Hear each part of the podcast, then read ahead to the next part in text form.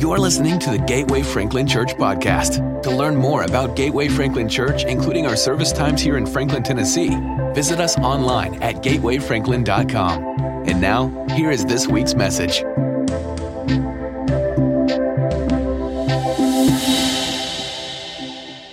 In 1971, there was a man named Harvey Gabor. He was an ad, uh, an ad man that Coca-Cola hired to produce um, an ad. And um, at the time, it was the most money ever spent for a television ad. They spent $250,000 in 1971 for this ad, which in today's terms, that would be $1.9 million. So they spent $1.9 million to produce this ad for Coca Cola. And they gathered a bunch of 20 somethings and teens on a hillside in, Cali- in, um, Italy and to sing a song with the tagline. The tagline of this song you might recognize. Um, I'd like to teach the world to sing in perfect harmony. I'd like to buy the world a Coke and keep it company. A lot of social unrest in the 70s, uh, a lot of cultural unrest in the 70s. And so, like, like most things of our, our time, um, we, get, we get peddled things that do not have the ability to produce what they promise, right? So the idea of bringing hope in a time that was void of hope, that's just a lot of pressure to put on a carbonated beverage, right? and so I was in high school, I was in high school in the late 70s, and um, there was so much civil and social unrest. My parents almost didn't send me to the public school I was supposed to go to because of the racial riots that were going on in that high school. And um, I, had to, I had to appeal to one language my mom and dad both understood very well, and that was money. And it was, if you spend my college money to send me to high school, what are we going to do? What are we going to do when it's time for me to go to college? And so they gave in. I, I went to school um, at Allentown, New Jersey. Allentown, New Jersey. So the interesting thing is, around that time, I started seeing T-shirts pop up, um, and this was this. I, I was able to find a picture of one online I don't know if any of you remember this t shirt, but so Jesus Christ is in the Coca Cola script, right? So Jesus Christ, he's the real thing. And, and so I, I would love to have met the creator of that shirt. Um, that was a fantastic image because they recognized, right? They recognized if we were placing our hope in anything other than Christ, that's really just kind of grabbing at straws, right? So the, the things that are needed in my life, in your life, in, our, in the world's life, the, those things. Um, those things I, I describe as empty. Um, and they always call out for something. Um, but what, what's available outside of Christ is, is never enough to fill and to permanently, permanently fill those gaps. Um, uh, the core answer to the world's empty, to my empty, your empty, we, we all carry that empty, is not an emotion. It, um, because biblical hope, biblical hope is a confident expectation anchored in the person of Christ. But we have a tendency to, tendency to lean on hope as an emotion. Gene and I, this past week, we were in a bank. Who goes to banks anymore? I, um, I, we were found ourselves in a bank. You go to a bank because you're straightening out a problem, right? So we had to talk to a real person. We were straightening out a problem. And we walked in, the man said, uh, I'm glad you're here today. I hope I can help you. Well, that, that elicited a lot of confidence right there. And and then I don't know why, but my wife said, Well, my husband wrote a book on hope. So I think, I don't, I don't know why she did that. So he looked at me and he said, he said Well, what? Now, don't, you don't have to explain. It's funnier my way. All right? uh, that's the hazard of being, being married to, to, the, to the pastor.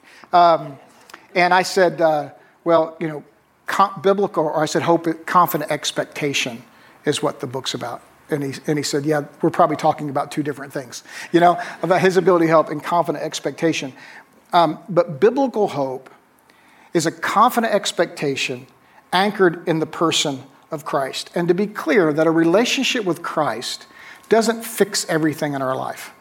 It doesn't fix everything in our life. What, what a relationship with Christ does is he fills, fills us, he fixes us. He fixes us and carry us, carries us through all the stuff that's in life.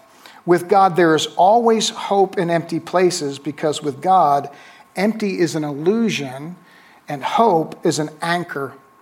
Empty is an illusion and hope is an anchor. Let me explain. 1 Timothy 1 1 and 2, Paul says this Paul, an apostle of Christ Jesus, by the command of God our Savior, and of Christ Jesus our what?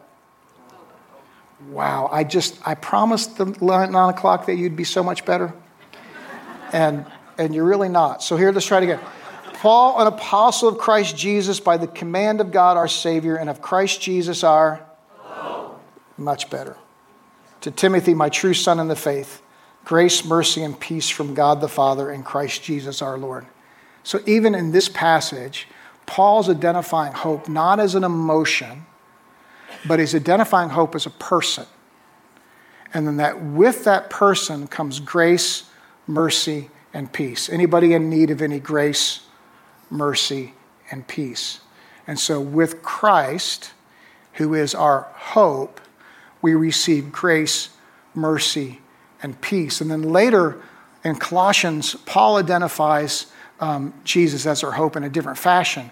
He says that it is Christ in you or Christ in us, the hope of glory. That, that, so, in other words, Christ isn't just some external person we place our hope in. He is an internal person that we place our hope in, that we actually don't just call on Christ, that we carry Christ. So, by nature of, of a mathematical principle, then I don't just call on hope, I actually carry hope, right? So biblical hope is not an outcome based emotion, but a confident trust in the person who lives and dwells inside of us. And so we're doing, I'm doing a small group on, on the book, Hope in Empty Places, and it occurred to me in my introduction to, that, to the group on that night, this very phrase that I've been um, kind of stewing on for a while now, since last Monday. So this makes hope something that can be learned, practiced, and shared. If hope is not an emotion, if biblical hope is a confident expectation anchored in the person of Christ, then hope can be learned, practiced, and shared. You with me? And so when we go through life without hope or we hit a, a brick wall and we don't have, I'll go ahead because I don't know if I have this in the right place in the message or not. So I'm going to jump to the definition of empty. Here's how I define empty. And they'll, they'll catch up. When, when, when what we have to bring to bear is not enough to cover the situation we're in. How did I word that? Did you find it yet? It's probably several pages in but I'm, I'm already short on time. All right, here it is. Um, empty is when what we're facing completely absorbs all our available resources without changing the result. Anybody face anything empty in your life? You, you, you can look back and you can say, I've walked through, I walked through empty. Right? All right, this is a good definition, isn't it? Right? Because because we'll throw whatever we can at whatever situation we're in. And as long as we keep thinking there's another option or another person to go to, we can keep our hopes up because there's, there's another option, there's something else we can do. It's when we hit those places where it absorbs, takes everything that we've thrown at it, and it doesn't change. Then that gives way to phrases like, I quit, I give up. And it's interesting enough for me in marriage, I hear, I'm leaving. I'm leaving, right? But biblical hope is not an outcome based emotion, but a confident trust in the person who lives and dwells inside of this. Um, let me prove this to you Genesis 1 1 through 3. It says, In the beginning, God created the heavens and the earth, and now the earth was formless and what? Okay, you, you, you, you got to keep up with me today, okay? Here we go. In the beginning, God created the heavens and the earth. Now the earth was formless and. Yeah. Yeah. Darkness was over the surface of the deep, and the Spirit of God was hovering over the waters.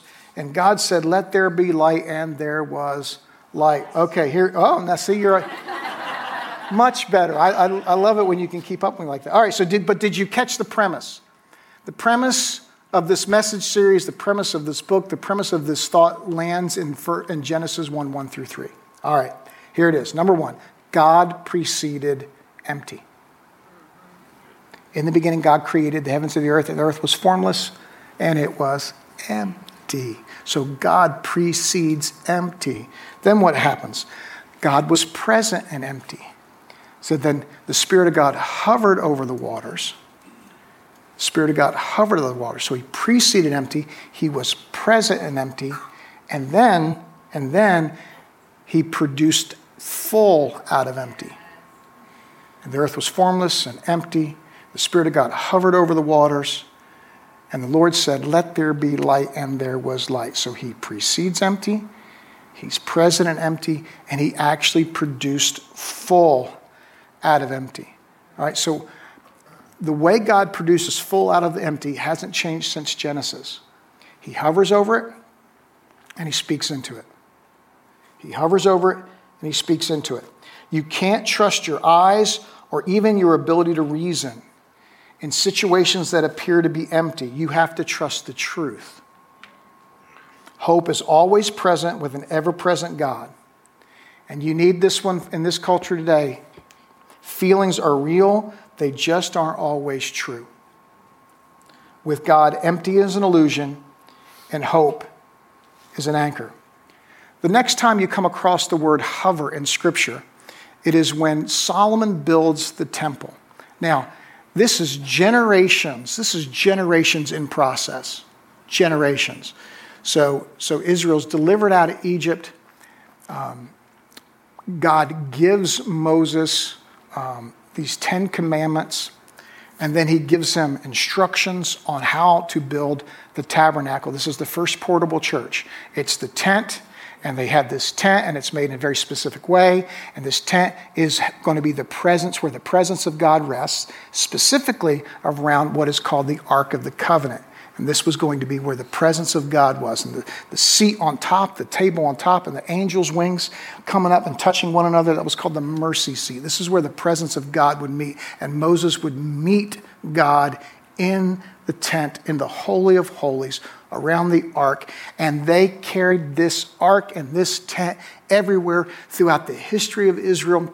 And generations and generations happen, and David becomes the first king, and David wants to build God a tabernacle, and God says, No, that's not for you to do. It's going to be for your son. And then Solomon finally builds a temple. I just want you to get a sense of generations and generations and generations. And so when this tabernacle is built, this is a big deal. It's a big deal.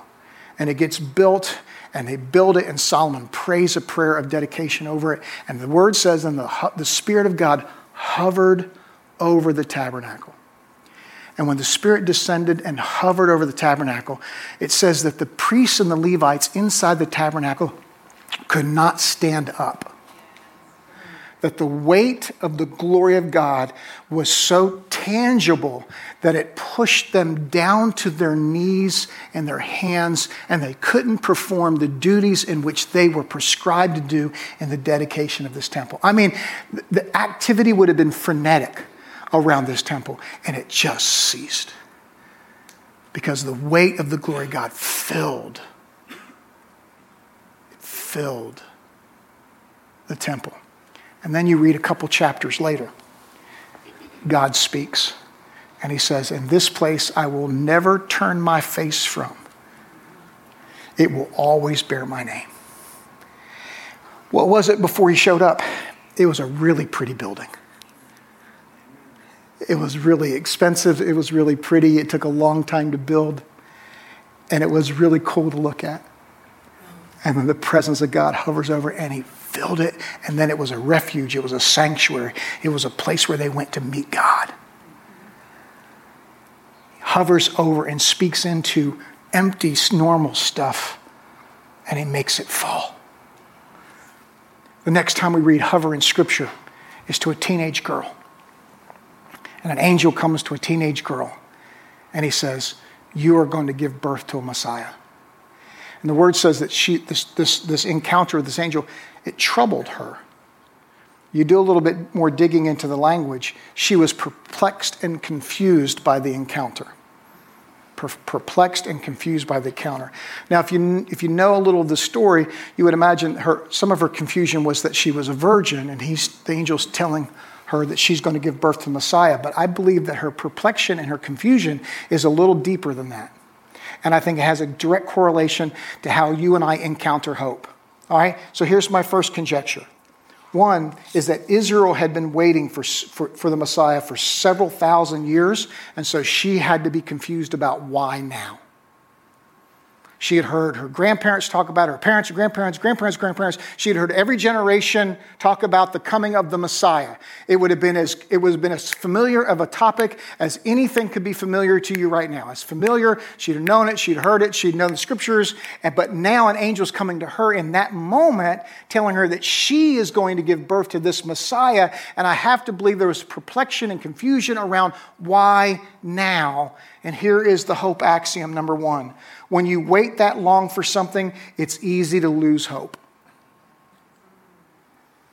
You just, you just kind of get in the pattern of doing the next thing you know to do because something inside of you has died. Listen, this may be more applicable to the end of this particular piece here, but if, if we believe hope is just going to be outcome induced, that, that we're only going to be able to live in hope when we receive what we're looking for and not what God speaks into in the moment, we're going to miss out on living in a lot of hope. You follow me? If we're waiting for an outcome to live hopeful and not in a promise or the presence of God, we will be waiting a long time when we could have been living in hope in that gap. All right? Here's a second point of perplexion and confusion for her, I believe. Out of all the women in the world, how did she qualify? So, why now? Why me? The hope axiom for me this is few people feel worthy of hope when they're empty sitting in situations that have sucked the life out of you, sucked all your resources out of you.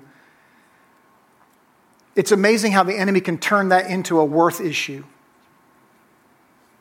Well, you're not you're not worthy. There's been no intervention because you're not worthy. No one's coming to your aid because you're not worthy. You don't you don't deserve this. You'd actually deserve what you're in.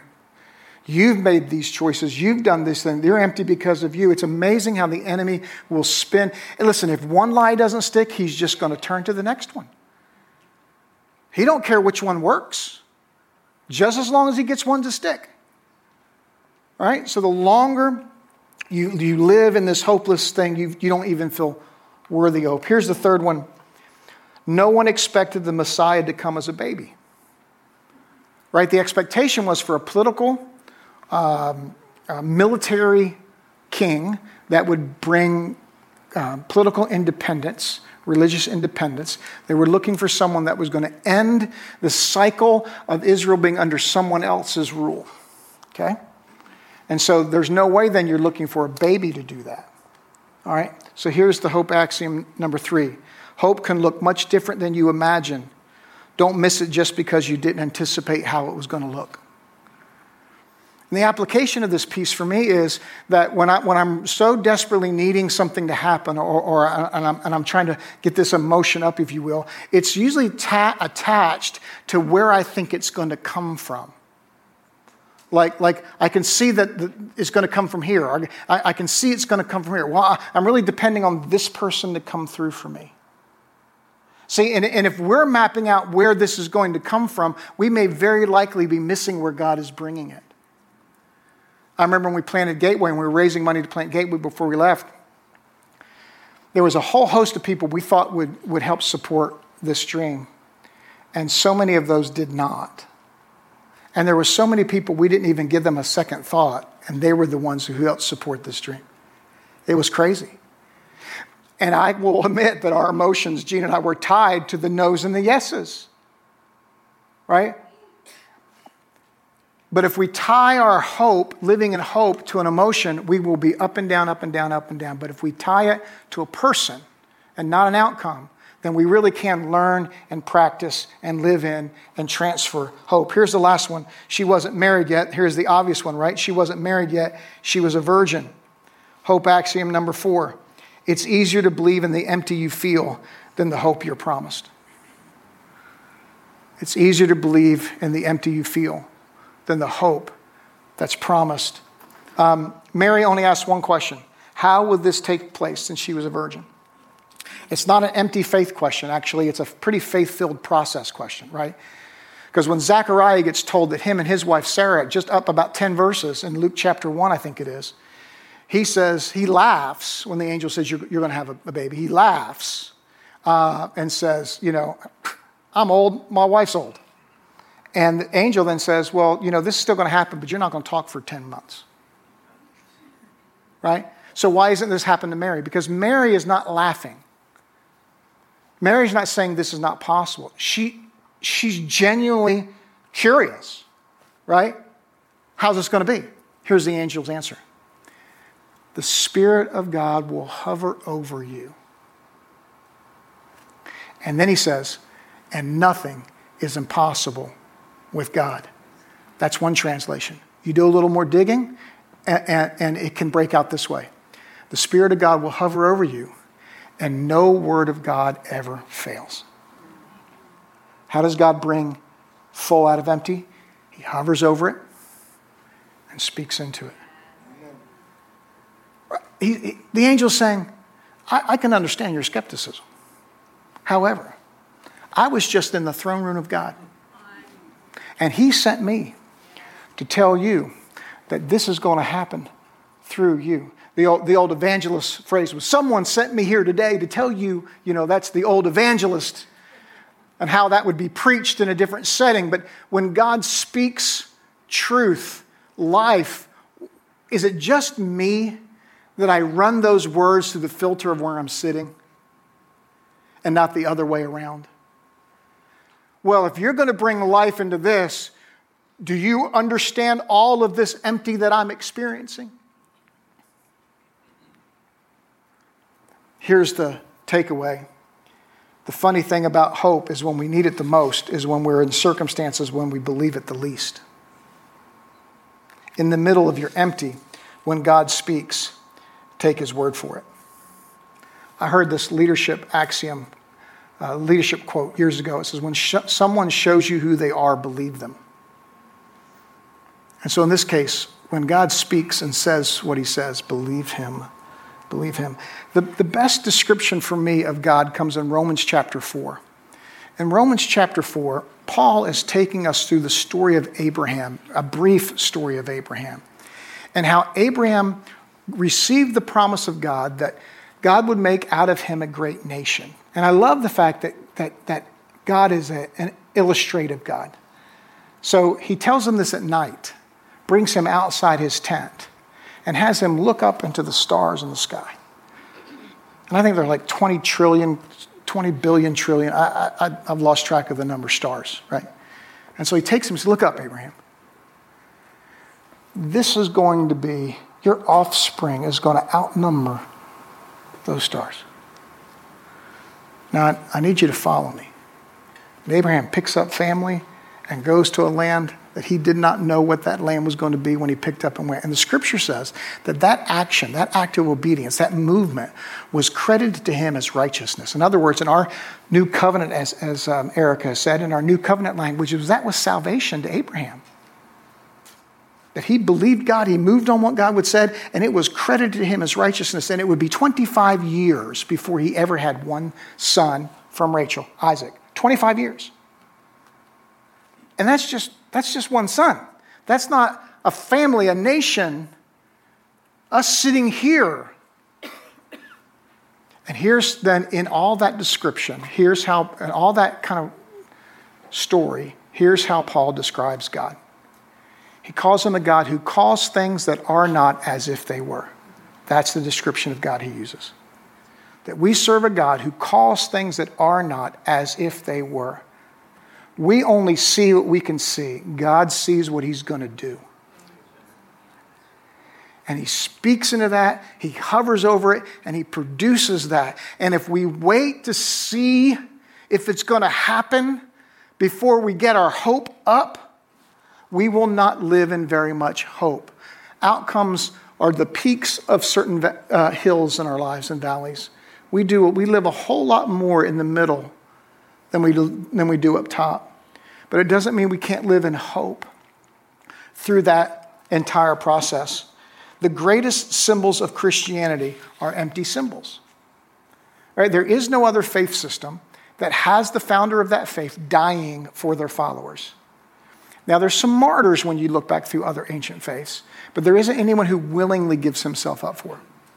And so Jesus willingly gives himself up for us, and he dies on the cross. The power of the cross is not in its shape or its, or its uh, material. The power of the cross is that it's empty. We have an empty symbol as the greatest symbol of our faith an empty cross. Why? Because when Jesus said it was finished on the cross, it says then that, that Satan was made, he made a spectacle out of him, a spectacle. All right, I'll break that word here in a second. The blood of Jesus that we sang about then broke the bondage that we had to the sin that, w- that had kept us captive.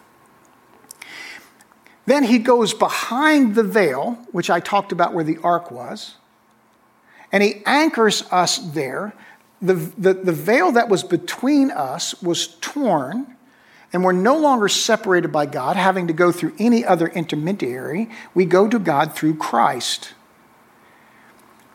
The, pa- the power of our faith is that he died on that cross and that he rose from the dead, leaving an empty tomb. So, an empty cross and an empty tomb are the best symbols of Christianity. Now, when it says that he made a spectacle out of the enemy, the cross was to, to do more than just um, kill someone. The cross was supposed to um, um, defame, to mark as fraud. So, so the cross wasn't just trying to end the life of Jesus, it was to end the influence of Jesus that that movement was to die with Jesus on the cross. And yet, what happens? Well, we sit here today. God flips that entire script. And the, the idea of making a spectacle out of is a military term.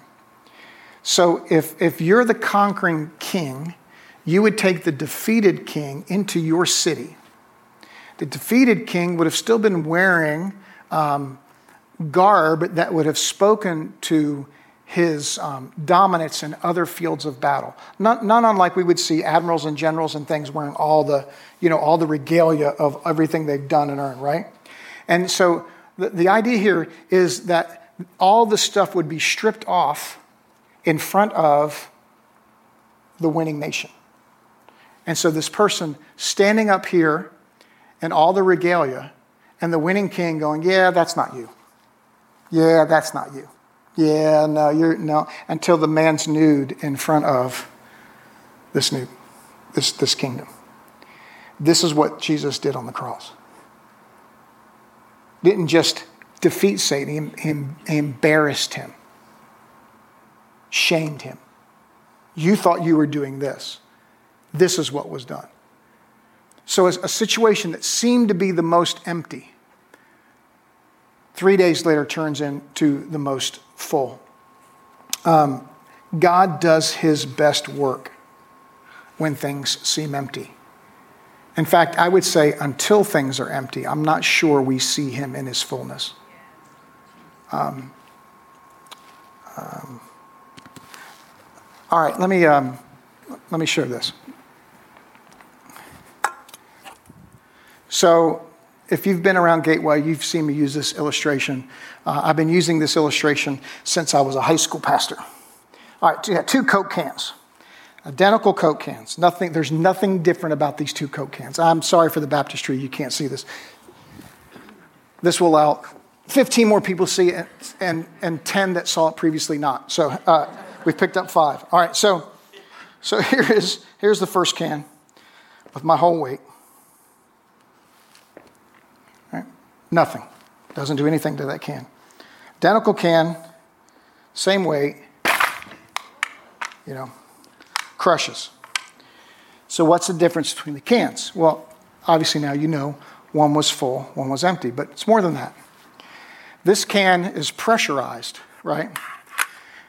That means that the pounds per square inch, the PSI that I was exerting on top of this can, and again, given the fact that I've done this since I was in my early 20s, my PSI has grown.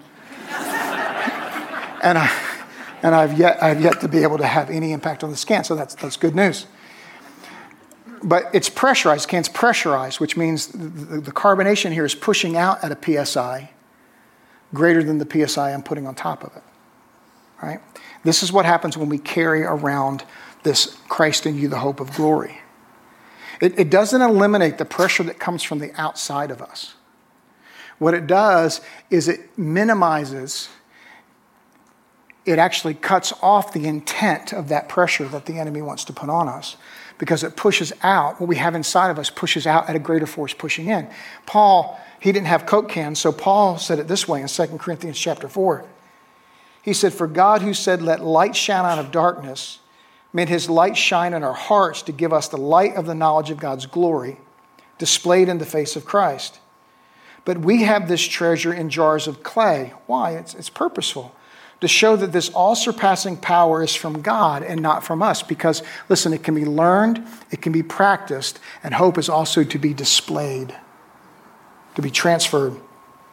We are hard pressed on every side, but not crushed perplexed, but not in despair, persecuted, but not abandoned, struck down, but not destroyed. Interesting, right? Hard pressed, but not crushed, perplexed, but not in despair, persecuted, but not abandoned, struck down, but not destroyed. That's all the PSI pushing out, but there's something greater pushing out.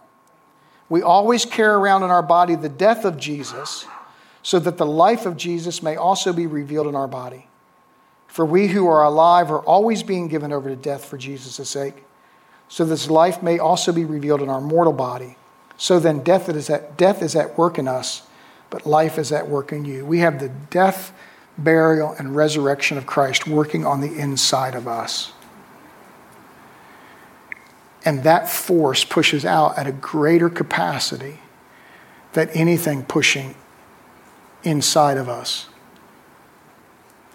Empty is an illusion because God precedes it, is present in it, and creates full out of it.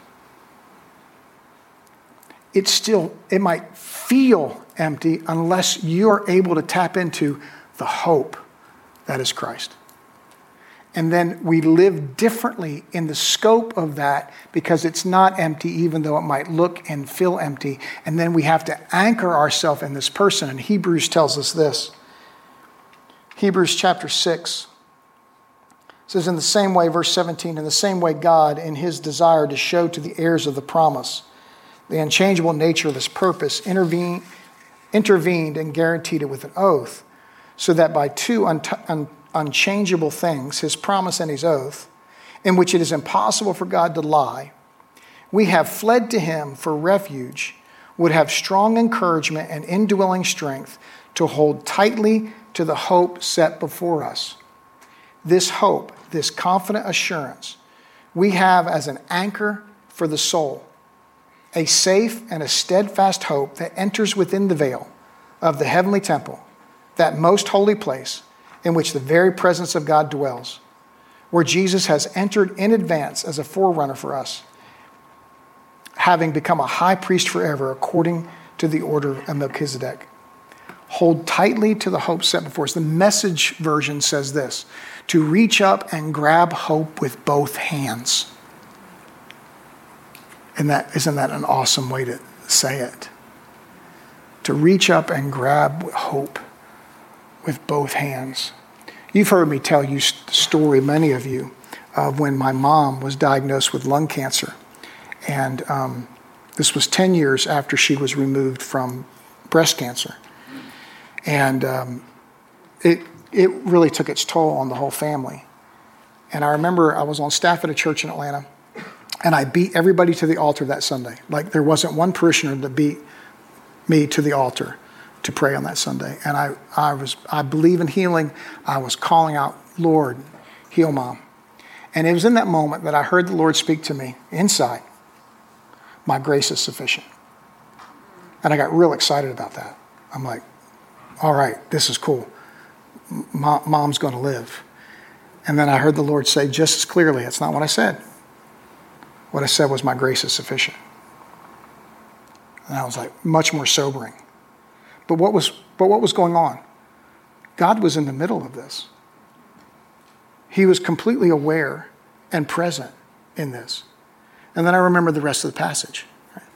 My grace is sufficient, for my power is made perfect in your weakness. Whoa. Is it possible that we haven't experienced the depth of the strength of God because we're so afraid of our own weakness? We're so afraid of being in that empty place. That empty place scares us at such a level that we jettison the hope that we have in Christ.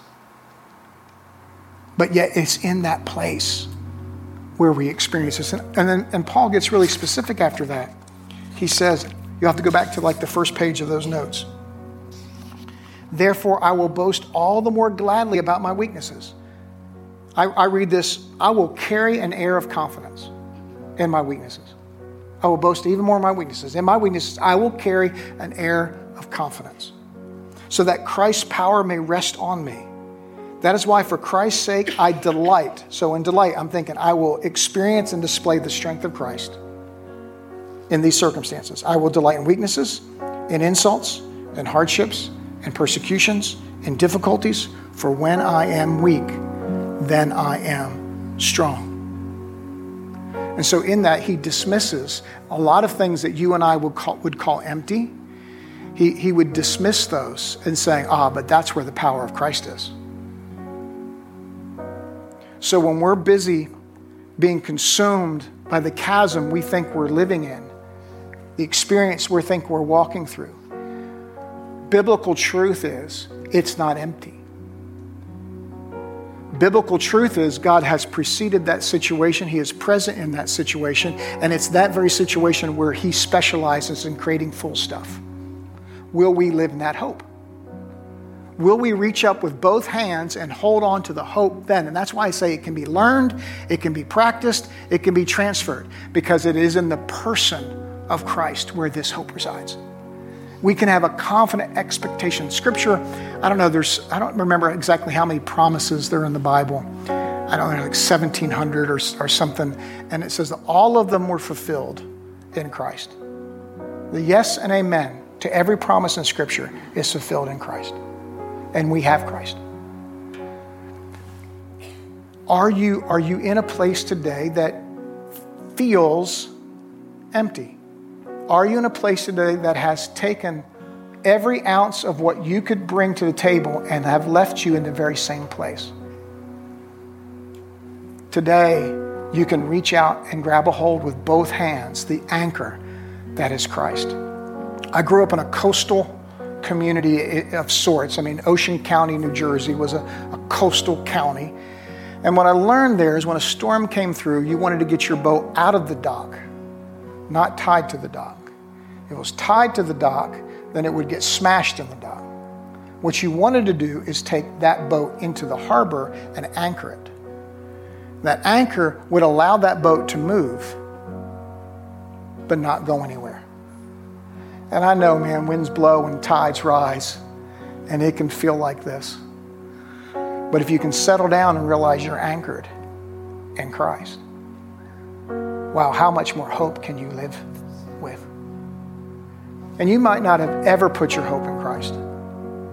He, he may have seemed like a fairy tale or just something and someone sold um, as, a, as a cultural trinket. But I would say today that you, you're in the room or you're watching online because there's more to it. You believe there's more to it than that and you've just found yourself in a place where you're willing and want to look to see if there's more to it or not. The beauty, the beauty of Christianity is that Christ has done all the work for us. He loved us before we loved him. He died and gave himself up for us before we ever give ourselves to him. He's all he's already gone first. He's a first goer. So we receive what he's given. We receive what He's done. And then we have the rest of our lives to walk that out. You, you will never have all your questions answered before you turn to Christ. You just have to have one answered.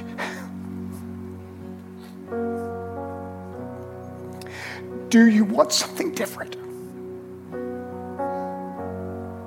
That's the only question you have to have answered.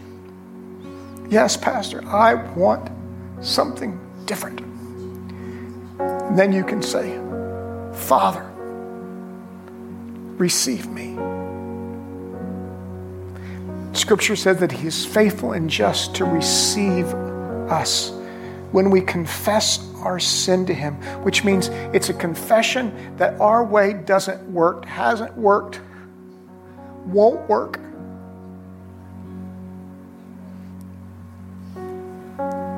And to believe and trust in His will.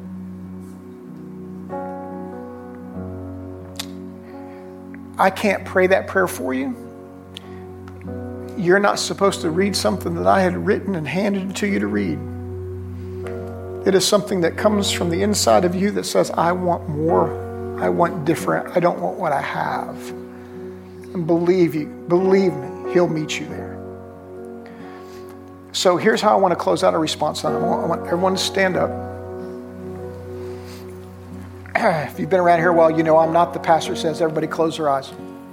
I want everybody to see what's going on. You would say, Pastor, I find myself in a situation. I don't know if I would have called it empty um, before the message, but I, am in a hard enough situation that feels empty. I want you to raise your hand. I'm, I'm in a situation that feels empty. All right, I want you to look, see who has their hands up. Because this is a place that we lend faith, we borrow faith, and we link faith, right? So, with the people with their hands up, and you're around someone with their hands up, I want you to pray for them. Okay, I want you to pray for them to receive the hope of Christ. And if you haven't received Christ, listen, come find me but, but it's not because you need me to find Christ. You can find Christ in this moment when you pray and just give your life to Him. Communion is still available on my left and my right as they begin to lead us in worship. You're either going to be worshiping, you're going to be taking communion, or you're going to be praying for someone. All right? So, Father, in this time, in this moment, Lord, do what only you can do. In the name of Jesus, we pray. Amen. Let's move. We hope you were encouraged and challenged by today's message. Again, to learn more about Gateway Franklin Church, find us online at gatewayfranklin.com. Thanks for joining us today.